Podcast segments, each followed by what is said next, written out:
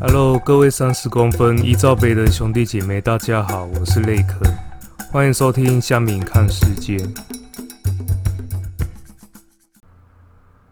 有位林星一男，他是隶属于伊朗六军团一五三旅的金六结营区。然后他在九月二十八号的时候入伍，然后将服四个月的军训训练役。现在服役只要四个月哦，真的是蛮爽的。像我之前是服役一年。那大学有上军训训练，所以有折抵一个月，所以差不多是服役了十一个月。那现在只要四个月，真的是爽，真的蛮多的。这位林姓役男，他入伍前他就犯了诈欺罪，然后新北地检署就通知了部队，要求这位林姓役男，他在十月七号上午到新北地检署应讯。部队在接获新北地检署的通知之后，在十月七号早上点完名。就派人开车载这位林姓一男去新北地检署，只是车子刚出营区，林姓一男然后说他尿急，要去营区附近便利商店上厕所。那在车子上等的干部好像等的有点久，他才下去查看，才发现这位林姓一男已经逃跑了。知情人士透露啦，这位林姓一男应该就是逃回他的住籍地桃园。原本他现在是可以放假，就十月七号这一天他是可以放假的。那他忽然逃掉的话，应该就是为了之前的诈欺案去找同伙去讨论案情，可能是串供之类的。当然可以放假的话，他没有必要早上就是忽然逃掉，所以这个应该和诈欺罪有很大的关系。既然讲到逃兵，那就要讲台湾史上最大咖的逃兵林毅夫。林毅夫有些人有听过啦，有些人应该对他比较陌生。那我也讲一下他的故事好了。林毅夫他本名叫林正义，后来下部队和长官的名字一样，所以就改名为林正义。逃兵到了大陆，才又改名叫林毅夫。他在一九七一年的时候参加成功岭的寒训，那时候还是台大的学生。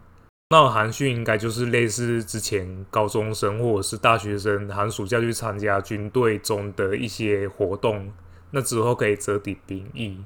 那他在参加寒训差不多四五个礼拜之后，他觉得应该为国家做一些贡献，他就放弃了在台大念书的这个资格，然后直接去当兵。因为当时台大的学生之后比较倾向于出国留学，或者是往更好的地方去发展。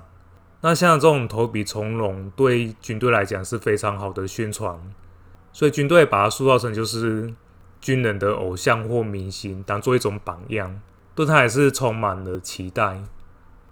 然后，在一九七九年二月十六号，他成为马三连连长，军阶是上尉。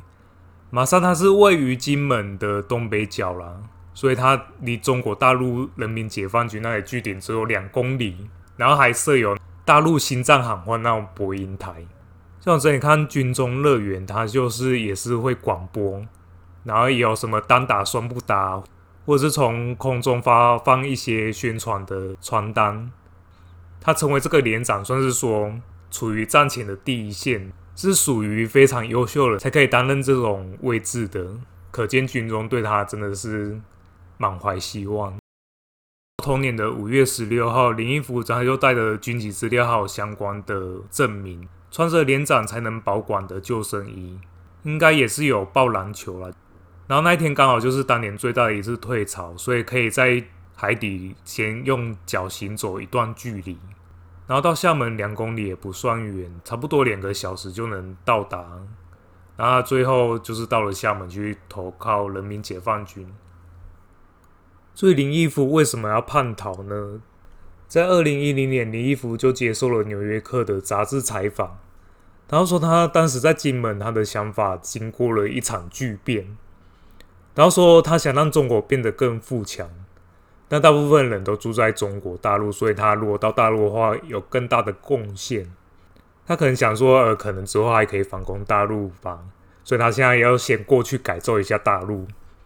当时的说法放在现在来讲，算是有点天真或者是可笑吧。然后他还说，他当晚就是游到大陆的经过，他说他用的自由是游了将近三个小时。然后上了岸，他认为海滩已经蛮有地了，所以不敢擅自走动，用手电筒打的信号，然后解放军的驻防部队才出来逮捕他。那林福也相当优秀，因为他去了中国大陆之后，他担任了蛮多的要职，而且在二零零八年到二零一二年，他担任了世界银行高级副行长兼首席经济学家，也就是他在经济学这一块有非常不错的造诣，然后对中国大陆也做出了蛮多关于经济方面的贡献。只是我觉得比较奇怪啦，因为他当初放弃了台大去当军人。那到了中国大陆又去读书，然后又出国留学，那等于是有点绕了一圈呐、啊。那是当兵的时候在军中受了一些影响，因为当初的军中的时空背景已经完全不一样。那时候就是一心要反攻，然后当然军中有一些遭遇，还有一些管理，可能他觉得不适合，他对政府产生了不信任，这也是蛮有可能的。那也就是说，台湾算是有点失去一个还不错的人才了。那像以前当兵的时候，也有遇到类似的状况。那时候我们连上下基地，从原本桃园的驻地搬到新竹的湖口。原本桃园驻地也是需要安排几个人在那边留守。那有一位学弟感情发生了问题，所以他就是逾期未归。当时连上长官真的都出来当。如果通报逃兵的话，连上也算是会连带受到蛮大的处分。军中就是比较不合理，就是连坐法。所以说，如果他真的被认定为逃兵的话，那可能全连的人都要动八。然后动八的时候，还在那边礼宣教说要要注意什么逃兵那些有的没的。还好他好像逃了四到五天之后是主动回来。那想当然了。他原本是在桃园驻地那边嘛，那发生这件事情后就被叫到新竹湖口，也跟着一起下基地。那他回来的那一天，真的就是在寝室都可以听到长官在餐厅这样子狂飙他。你想也知道，长官遇到这种事情，当然就是超级火大的。不过还好，他没有超过六天，因为超过六天的话，可能就会处三年以下有期徒刑。拘役或者是新台币三十元以下的罚金。其实这个学弟人还不错，就是不算多话，然后人也蛮认真的。那感情上的事情真的是蛮令人遗憾的。因为夏基地那时候我已经也快要退伍，那我退伍那一天还看到辅导转战的他要去见军团的一些长官进行一些会谈，因为他好像要直接就是送警备室这样子。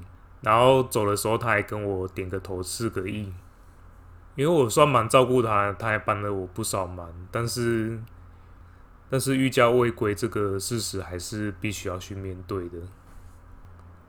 那另外一个话题也是延伸当兵的啊，就各位当兵有没有被干走什么东西？其实，在军中真的很容易就是东西被偷走，然后也会产生就是说你偷我，我会偷别人的这种恶性循环。那下面的留言也蛮多的，然后说筷子很容易被干走。像我们吃饭那个铁盘不是都可以放在床底下，然后那时候筷子我都会拿起来，因为你放在床底下的话，其实有时候筷子滚动也是会滑走，所以筷子我自己都收起来，都是没有被偷过了。然后网友还有回复什么内裤被偷过，这内裤也要偷别人，真的是有点扯。还有说绿色小帽遗失率应该是最高，好像是诶、绿色那种绿色小帽的话。好像很容易就是不见，然后大家都没人偷来偷去的。还有说脚受伤去医护室借拐杖就不见了，至少要偷拐杖真的是，而且偷拐杖很容易就被发现了吧？还有说弹夹被干走，没有弹夹被干走很奇怪啊，因为弹夹的话应该一般都会在军械室。那如果说你是去站哨的话，有枪哨的话，到那边也是要跟换哨的人去做一些交接，就是包括弹夹还有子弹的部分。那弹夹会被干走，到底是什么原因，也是蛮奇怪的。不过军中就是这个样子，你少一颗子弹，整个营或整个连就飞天了。还有更奇怪，还有什么初夜被干走？初夜是自己怎么了吗？发生了什么事吗？还有留言说一年的时间，还有我的自尊。那最多被干走的很多人，心有戚戚焉，就女友被干走，就所谓的兵变呐。那我前面提的那个学弟，应该也是是感情的问题。感情的问题其实算是影响当兵人蛮多的原因。那以前我和我的同袍在聊天的时候，他还说，他还说如果兵变的话，可不可以申请国赔？听起来也是蛮有道理，因为你就是因为国家的原因，然后蒙受了损失。那至于我没有干过别人的东西呢？我比较印象中好像比较少，因为我自己的东西都保护得很好，所以别人不会来偷我的。应该是说要偷也偷不到。那我应该也没有什么特别需要去偷别人的东西。反而是你退伍的时候，很多东西如果用不到，大家都会抢着来跟你要。所以军中偷来偷去，算是当下会觉得很干呐。但是如果说事后回想，也是是蛮好笑的回忆。大陆的官方称网络游戏是精神鸦片，他们打算祭出各种措施来进行管控。北京当局就是说，游戏的角色说要性别清晰、善恶分明。若是有涉及满族、日本军国主义的内容，也要更加注意。还有说，游戏角色性别要有相当的要求。若是男主角穿着及行为像女人，就会招来审查部门的质疑。那审查部门如果说他没有办法认定这个角色性别，这个角色可能就会被视为有问题，不能通过审批。还有说，你选的角色必须和你现实中的性别一模一样，也就是说，你男生不能选女角，但女生选男角倒是没有说有问题。那比较奇怪的是说，这标准到底在哪里？如果我打一场英雄联盟，那我是男生，那我选一只女性的角色，那时候也是碰触到这个法令的问题。那如果说我是玩一般的线上游戏，比如说天堂或者是魔兽世界这类，就是创角的问题，也是有可能发生你选的角色和你现实中的性别是不一样的。但是这个法令也限缩了很多玩游戏的乐趣啦。会不会到时候如果大家都这样子遵守的话，那整场游戏可能都没有什么女角？因为大部分游戏女女性的玩家会比较少啦。那女性选男角的话，可能又没有太大的问题。那到时候游戏中可能都是男性的角色。那至于我玩游戏的话，其实我真的也是除了看角色的一些设定之外，我觉得。外形也是蛮重要的啊，如果比较漂亮的角色的话，那我也可能会选来玩一下。不过总共就是这个样子啊，他想管你也没办法说他什么，一有批评你就会消失。那这条的备忘录他还说，如果游戏中含有与历史相关的元素，必须与主流相符，然后要明确的描述历史人物，不可以重新包装，也不能歪曲事实，故意挑起争议。也不能容许玩家改变历史走向的历史游戏，或者是宣扬殖民军国侵略主义的内容，也会受到审查部门的特别关注。那看了这一段，我就觉得很奇怪，这些什么重新包装、歪曲事实啊，殖民军国侵略主义，那不就中共自己在做的事情吗？难怪他们自己会在那边另外多加这一条，就是怕自己做了太多的坏事被挖出来吧。无论游戏还是可以让玩家可以在当中真正体验到游戏的乐趣，而不是要局限到一些政治方面的干涉。不过近年来，中共对于游戏的产业，它控管的也是相当的严。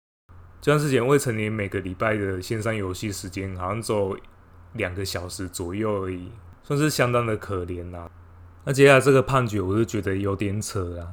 他说有位渣男，他是务农的，然后在八年前，哦，八年前都有一段时间了。